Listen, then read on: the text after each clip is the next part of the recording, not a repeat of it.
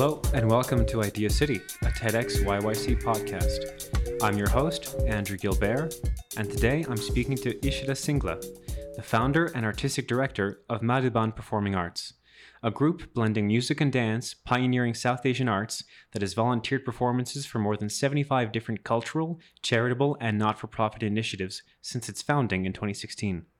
Ishita is a passionate, self taught artist who has been performing in the community for more than 14 years.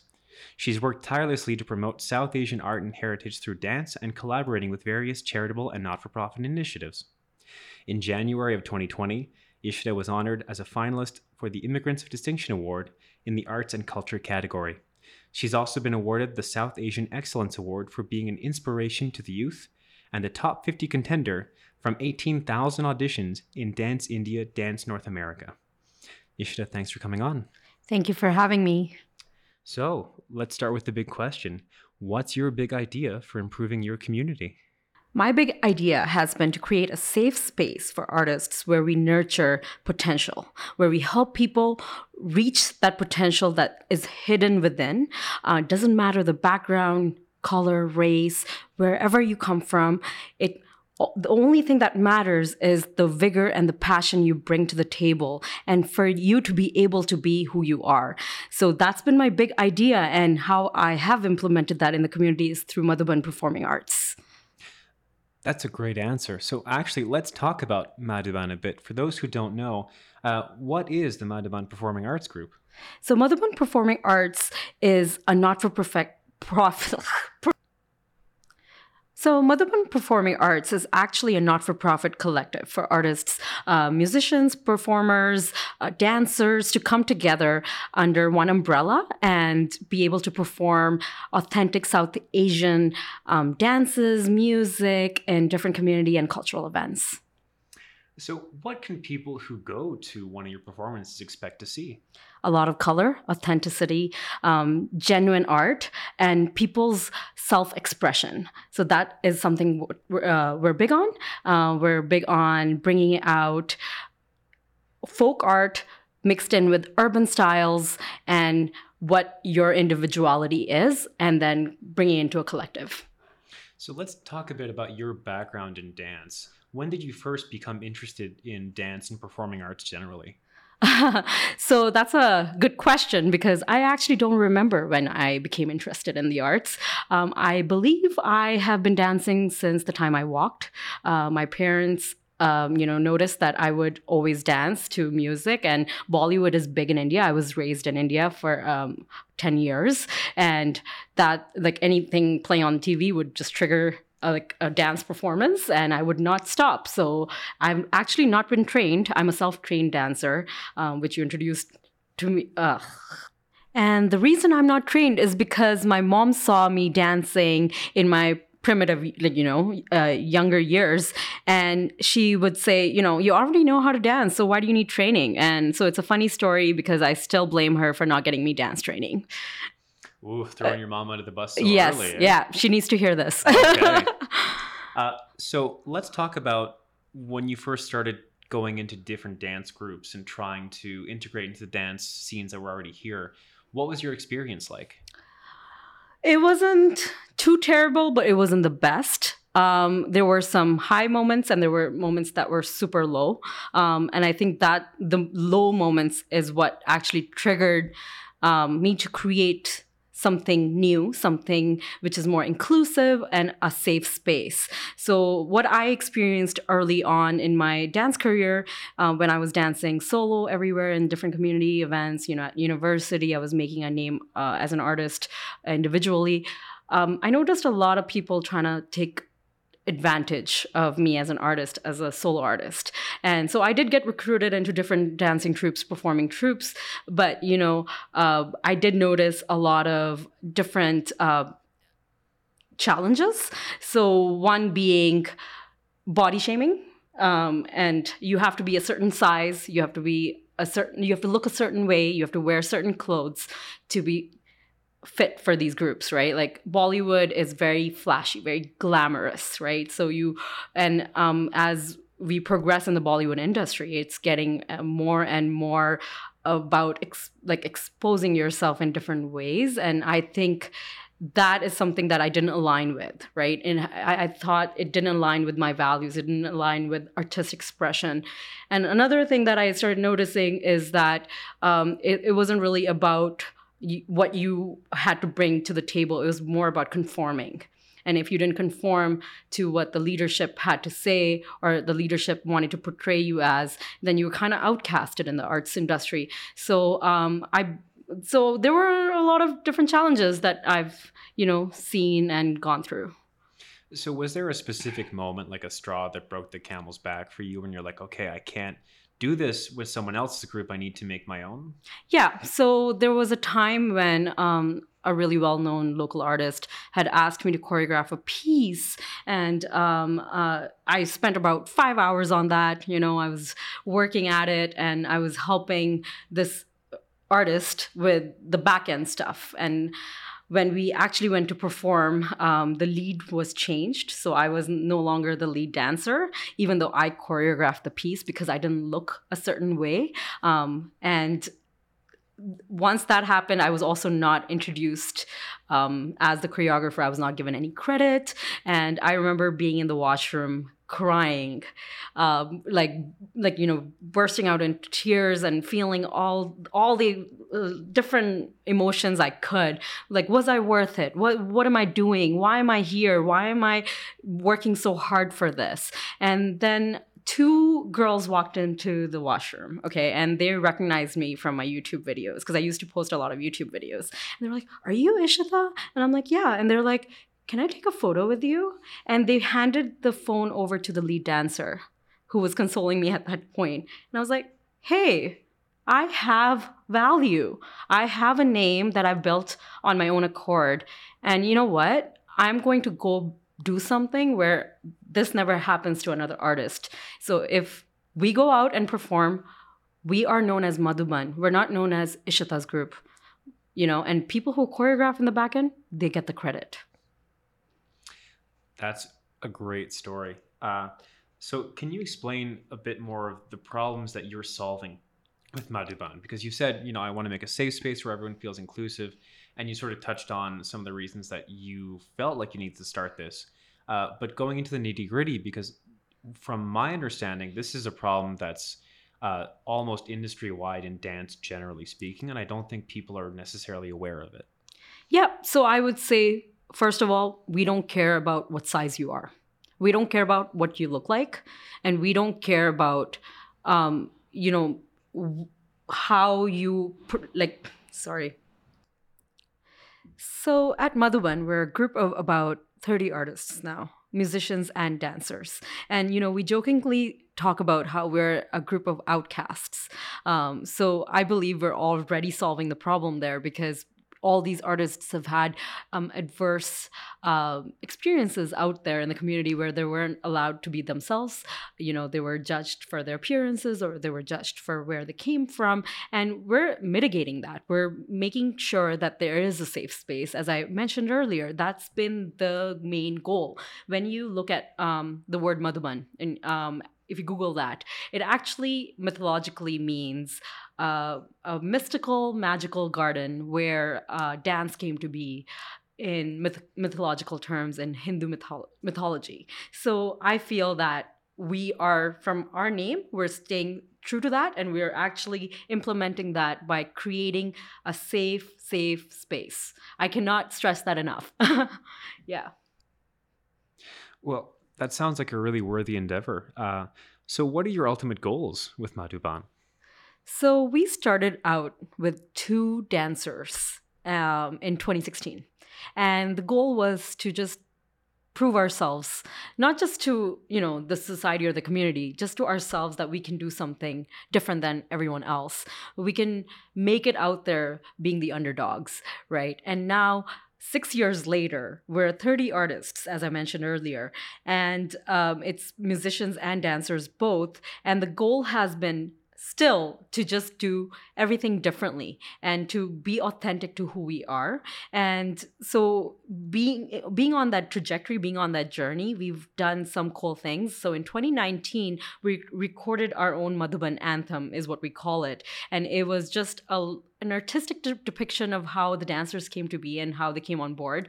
And they were a- they were able to represent their own you know communities right? Like we had the lgbtq representation in there. We had different dance styles what people bring to the table. And that video actually made it onto cbc calgary. And that's how a lot of people got to know us. And then one thing led to the other. And we had a call from like we were practicing in a studio once. And i remember we were all so tired and um, we got a call from Singapore, and it was a big Bollywood production starring a Hollywood Bollywood cross uh, crossover with Hollywood actually, and it was starring um, a French um, like Oscar nominee and a big star from Bollywood, and they wanted us to promote a song, a feature song from the film. And we were like, "Are you kidding me?" We almost thought it was a scam call. So you know, one thing led to the other. We did a Bollywood thing, and then now um, I can't talk about this too much, but we might be in a Netflix movie. Um, so there's things that have been happening, and uh, we're we've opened for Bollywood concerts. We're opening for a Bollywood concert soon, another one. And um, uh, there's just been a lot of different projects that we've been working on. And a big dream of mine has to be uh, bringing a New York style production to Calgary. So which means like a Bollywood, like, you know, fiesta, basically, with music, dance, acting, and not just your typical Bollywood love story with dancing around the trees, but something more in depth and something that brings out the um, emotion and how we see ourselves as artists and put that on stage. So that's a lot of success. That's also a lot of public attention. So I'm wondering, because we've spoken before about the importance of representation, South Asian representation. So it seems like it's a bit of a double edged sword where this is what you want, but it also seems like it's very intimidating. So, how do you navigate that? So, how we navigate the intimidating part of this endeavor is by being again authentic to ourselves right um, I don't tell my artists what to do. They bring the ideas to the table. And how fitting to be talking about it on Idea City because it's all about ideas and authentic ideas and pitching it to the community and not doing it for uh, pretentious reasons, not doing it to prove something to someone. It's more of proving how capable we are in representing ourselves in the most capable of ways, right? Like it's nothing about um, an agenda or personal propaganda or something like that. Um, so it's just always been very clean, um, not related to any politics or anything else, and that's it's simple as simple and as complex as that. And I think that's also a good segue into your audition process, if I'm right. not mistaken. So, do you want to talk a bit about that? Yeah. So, we are an audition based team. And the reason why we do that is because I am looking for artists who are in it for the right reasons. So, we can actually nurture that space for others, right? So, you cannot work with someone you cannot get along with or gel with. Um, art is created best when it's in a nurturing, safe, creative space. And so when we do these uh, auditions, there is a, there are three segments to it. The first is someone comes up with their own choreography or their music piece and then they like you know showcase that to us.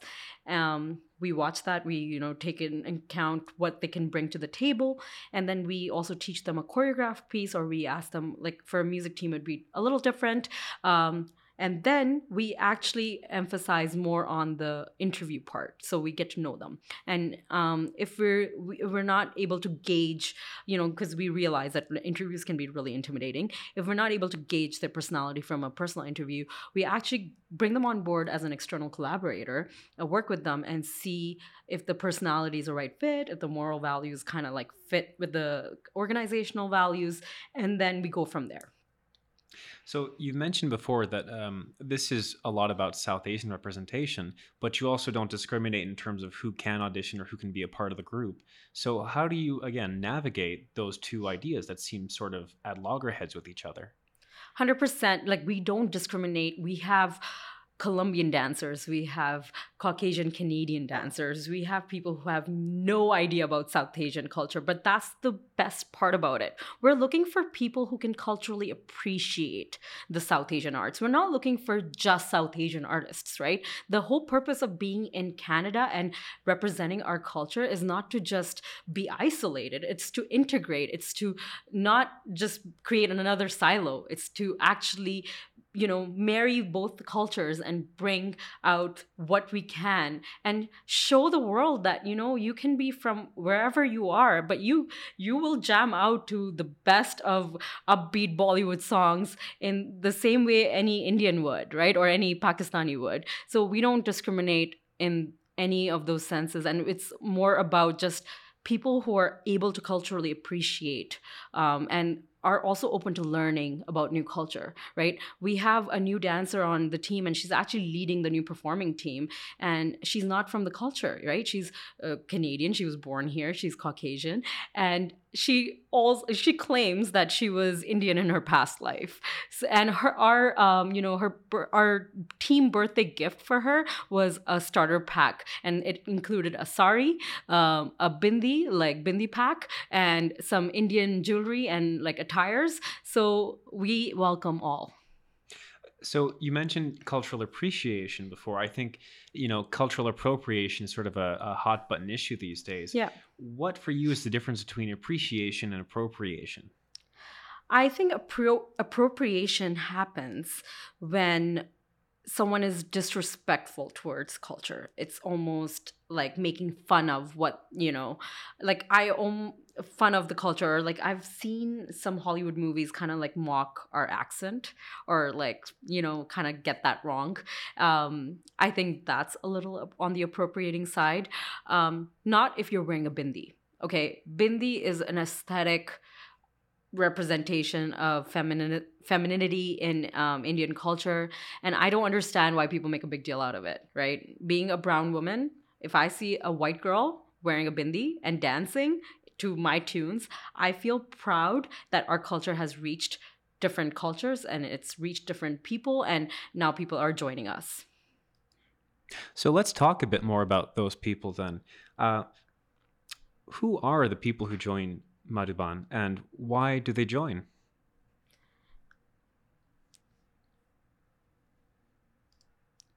So primarily, Madhuban started out as a dance group, and there has been a like a funny but interesting, uh, you know, route for us to get a music team on board, a band, a uh, South Asian band of first of its kind in Calgary, and uh, that story actually started out with one of my closest friends who's on the team and you know he saw us and our passion and our vigor for dance and he wanted to do the same thing for musicians.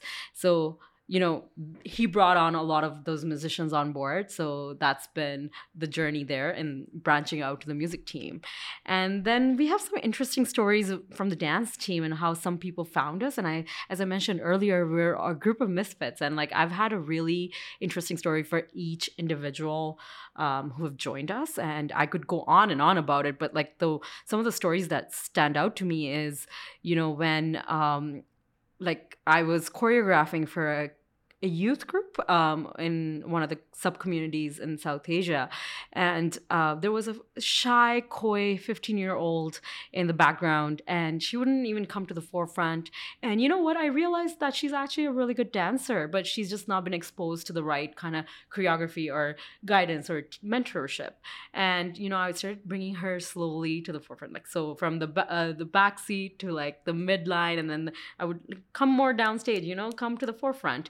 And um, once I started bringing her out to more opportunities and performances, and then now if you see her, she is loud, proud, and you know, vibrant. And she's actually leading one of our dances for a big, big concert. And she's our youngest dancer.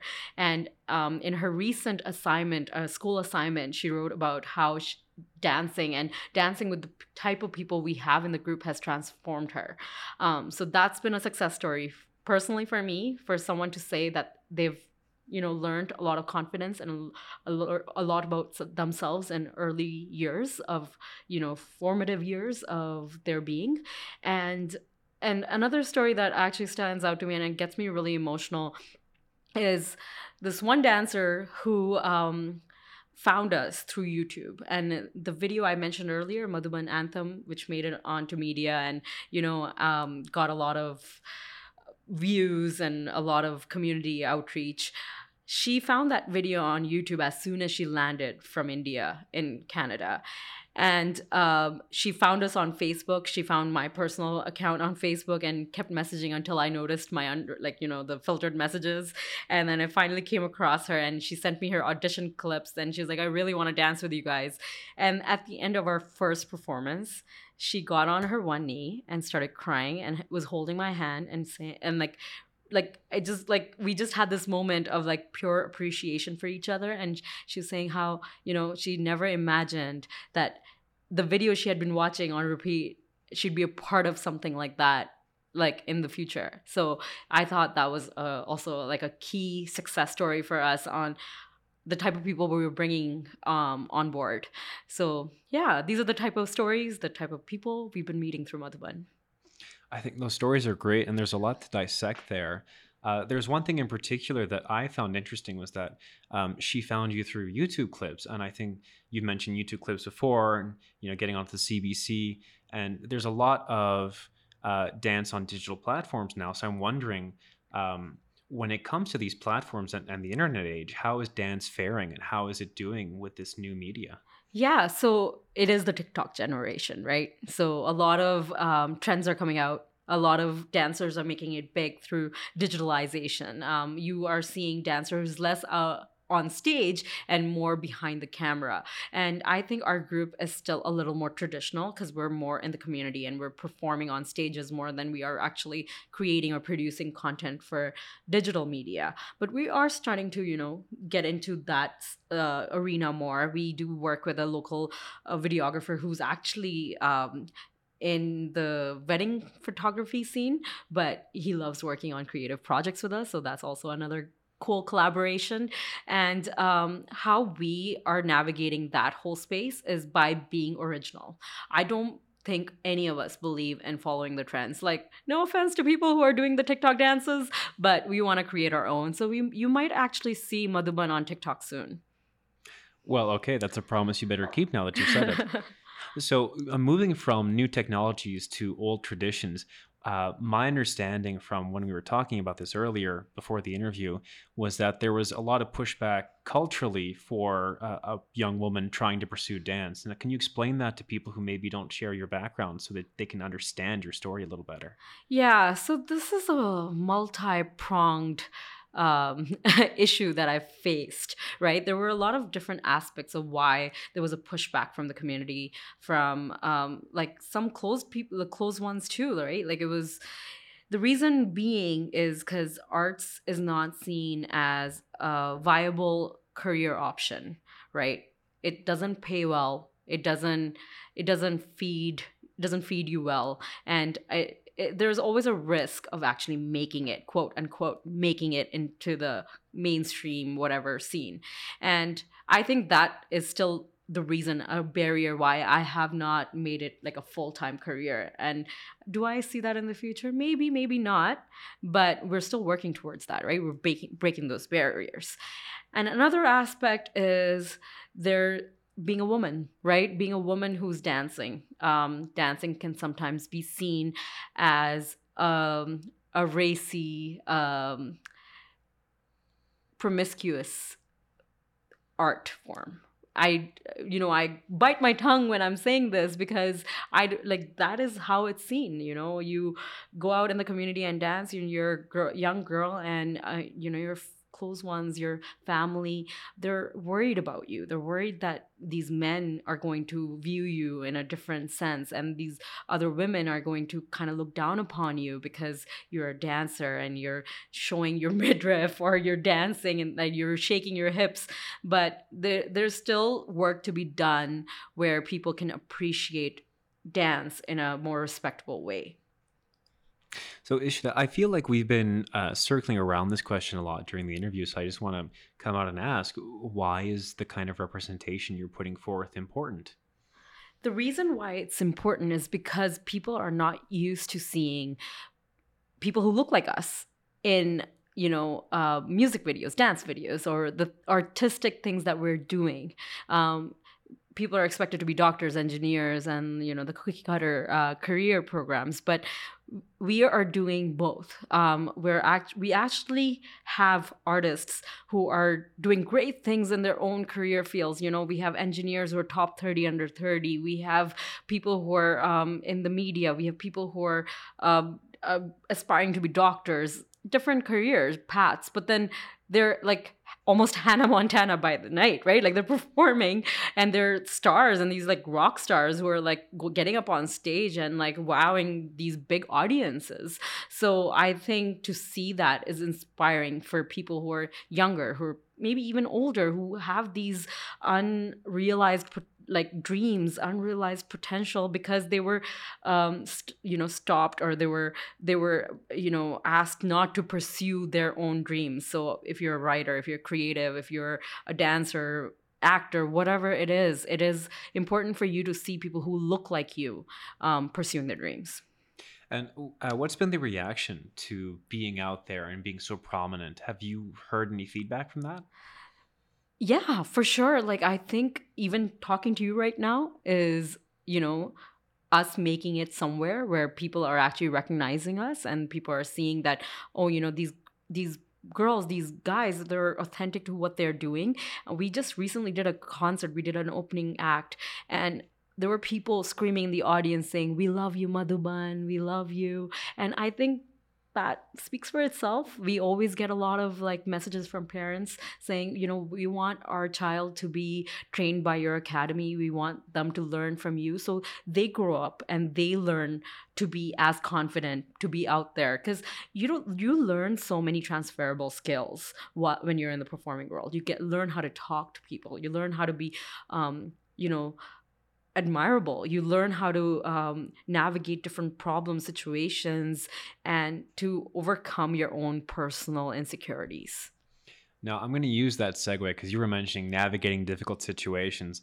I know that there's a bit of a pandemic fatigue when it comes to talking about this, but it seems to me that a performing arts group like what you were doing would have a very hard time socializing through that. So, what was your strategy for getting through that, and how did Madhuban come out the other side of the pandemic? So, you know, it was kind of crazy because we never thought we would be in a pand- pandemic like that. And um, it did put a hold on really big projects for us. So, while that was a bummer, I think the beauty and the magic was to see how our group came together and came up with a strategy to even almost come closer to one another. We started celebrating everyone's birthdays virtually. Every team member got a birthday surprise that year. We showed up when restrictions allowed, we showed up in one of our members' backyards with masks on and we did a dance, like a spaced out six meter uh, apart dance for this member and you know we surprised him so like there's been so many different ways we uh, navigated this we did, did an online murder mystery for one of the birthdays like it was more about the team building. It was like how do we keep connected? It didn't have to be about the art specifically. It was more about the community building at that time. It was like you know survival mode. But at the same time when we came out of it we were ready to take on the world. And during the pandemic we did do a lot of different projects and we prepped for the aftermath of the pandemics right? So we did some online free classes on facebook. And I have a video of a toddler holding on to a table like a coffee table like dancing to uh, my my instructional video. Like that is precious to me right? So a lot of parents thanked us after saying you know thank you for doing those free classes. It kept us busy kept us on our feet. And then our music team was pumping out music and like they were u- utilizing that time to actually develop their own skills. And then you know when a lot of like you know adverse situations were happening in the world. We actually started doing campaigns and interviews on our instagram channel with other artists and building the community in that sense. So it's not just us isolated in madhuban. We're actually reaching out to other artists and you know talking about their experience. We invited external dancers to come do workshops and etc so it was a lot of fun. So, for people who might be inspired by everything you've said today and want to emulate a bit of what you've done and build their own communities, get their own representation out there, uh, I know it's been a long struggle for you getting to where you are, but you guys are doing really well. What are some of the pitfalls you can warn people about before they embark on the same journey that you did? I would say don't get way in your head about, you know, what are the struggles out there? How do I navigate this? Um, am I going to be able to do this? Uh, just be yourself. I think I've been the most clumsiest, the the most vulnerable, the biggest crybaby in this uh, group and i think my team could attest to that. Like you know i have the biggest breakdowns. I have back issues. I have like the all the problems in the world that you could have. But i have never stopped and thought to myself am i doing the right thing? Like should i be doing this? Should i be leading this group? It's all about like what your heart is saying and following that right? And even like a pandemic hits right? You could get like there's two routes to this. You could either get all wound up in oh like now we're not going to be able to perform what are we going to do? Or you could take the other route and be like okay this is my time to build my community like to get closer to these people have these conversations that we couldn't because we could we were performing every week. We never had the chance to actually sit down and talk and you know do the legwork. And i think that like those two years allowed us to do that. So i think it's always about the silver lining. And i know it's easier said but i i assure you there's always a sil- silver lining. Now, I want to talk a bit about those silver linings because I think one of them is just how close you are with the people in your group. Now, when I attended one of your practices, I saw them jokingly and lovingly calling you mom, among other great and wonderful things. I saw you blush quite a bit when I asked them about you. How do you get a community that cares for each other so deeply? Again, it's I am going to re- reiterate this. It's about building a safe community, right? When I have these conversations with my dancers, I'm not there as their leader. I'm there as their friend. I understand if they're coming late to a practice. I understand if life is happening.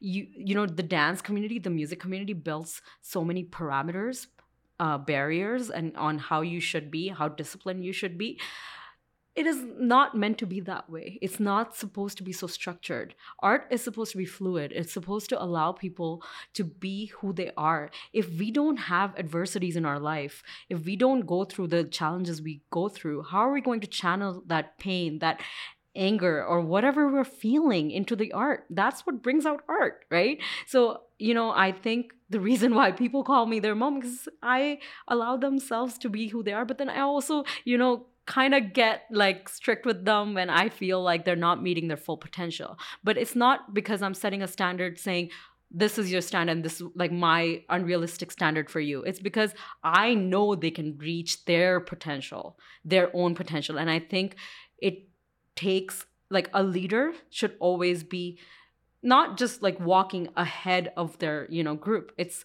about a good leader should you know follow what their their troop and like walk behind them and push them to that finish line. So for people listening who want to reach their potential and maybe want to do that by reaching out to you where can they find you?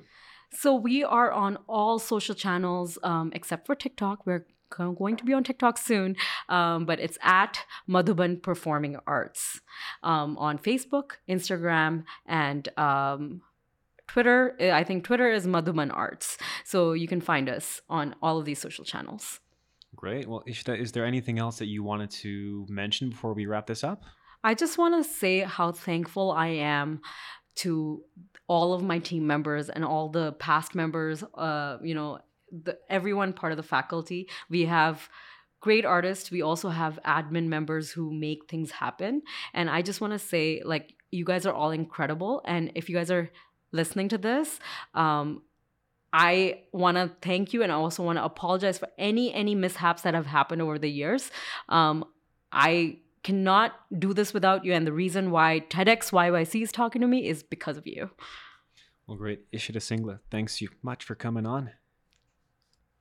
Well, great. Ishita Singla, thanks for coming on. Thank you for having me, Andrew. Before we sign off, we'd like to thank you, the listener, for joining us today. We'd also like to acknowledge that Idea City was made on Treaty 7 land and was made possible by Hunter Hub for Social Innovation. This podcast was produced by Work Nicer, Andrew Gilbert, Kurt Archer, Simone Pabrezza, and the TEDx YYC graphics team. Music for this podcast is by Sargent and Comrade.